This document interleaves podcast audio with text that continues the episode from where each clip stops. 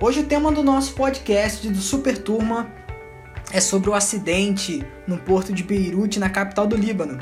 Acidente esse que aconteceu na última terça-feira do dia 4 de agosto de 2020, onde deixou dezenas de mortos e milhares de feridos.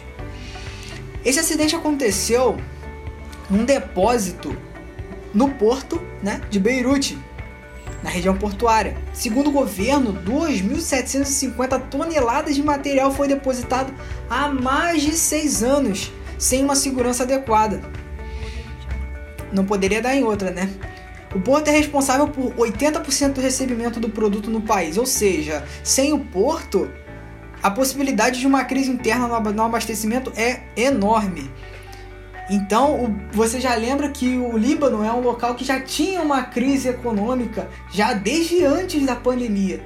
Chegou a pandemia do, nosso, do novo coronavírus, essa crise ficou é, foi potencializada e agora sem o porto que recebe a comida, a crise pode ser ainda maior. Em relação à substância que era guardada nesse depósito do porto, a, a mídia declarou, muitos, muitas fontes declararam que essa substância era o nitrato de amônia.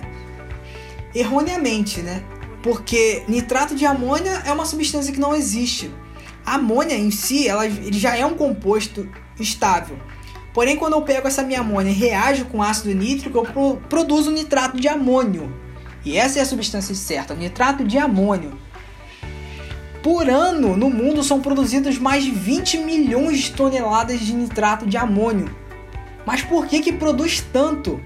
Porque é uma reação que ela é de fácil produção, de fácil fabricação, possui um baixo custo e possui uma alta aceitação no mercado, porque é utilizada como fertilizante. O fertilizante em si, ele tem um papel, no caso em especial do nitrato de amônio, de fornecer nitrogênio para o solo. Falando um pouquinho do nitrato de amônio, ele é um sal inorgânico. Ele tem uma aparência do sal grosso, não possui cheiro, e os nitratos têm como de forma conceitual, eles são solúveis em água. Então, e também possui um ponto de ebulição a partir de 147 graus Celsius. E também são altamente voláteis. Bom, sozinho o meu nitrato de amônio ele não é explosivo. Mas se eu tiver um ambiente que é propício para a situação, vai acontecer. Pensa no palito de fósforo da sua casa. Pensa na caixa de fósforo. O palito que está lá dentro, ele sozinho não é capaz de produzir combustão. É necessário que aconteça um evento, ou seja, é necessário que, você, que um agente externo atrite esse meu palito na minha caixa para que forneça energia suficiente para ativar a reação, ou seja, para ativar a combustão, fazendo um processo de gatilho. Foi exatamente o que aconteceu lá. As autoridades relatam uma suspeita de um incêndio próximo do local. E aí isso foi o meu gatilho da reação. Essa explosão provocou uma onda de choque que estilhaçou diversas janelas ao redor do local, chegando a estremecer até o chão de alguns edifícios de até, em até 10 km de distância.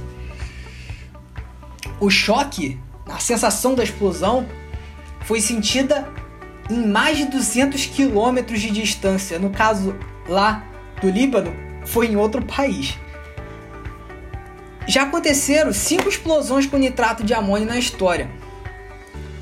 Uma na Alemanha em 1921 uma no Texas em 47, na França em 2001, no Texas em 2013 novamente e na China em 2015. Então não é a primeira vez que acontece uma explosão envolvendo nitrato de amônio.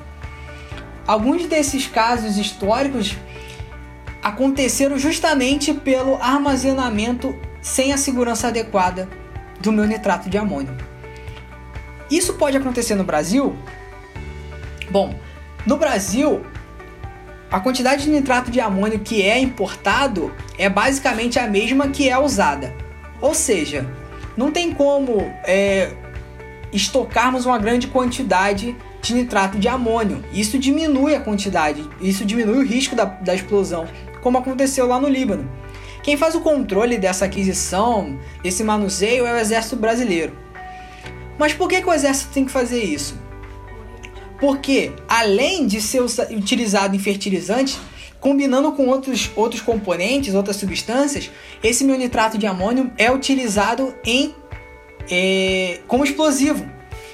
Explosivos esses que são usados em mineradoras, como por exemplo, né?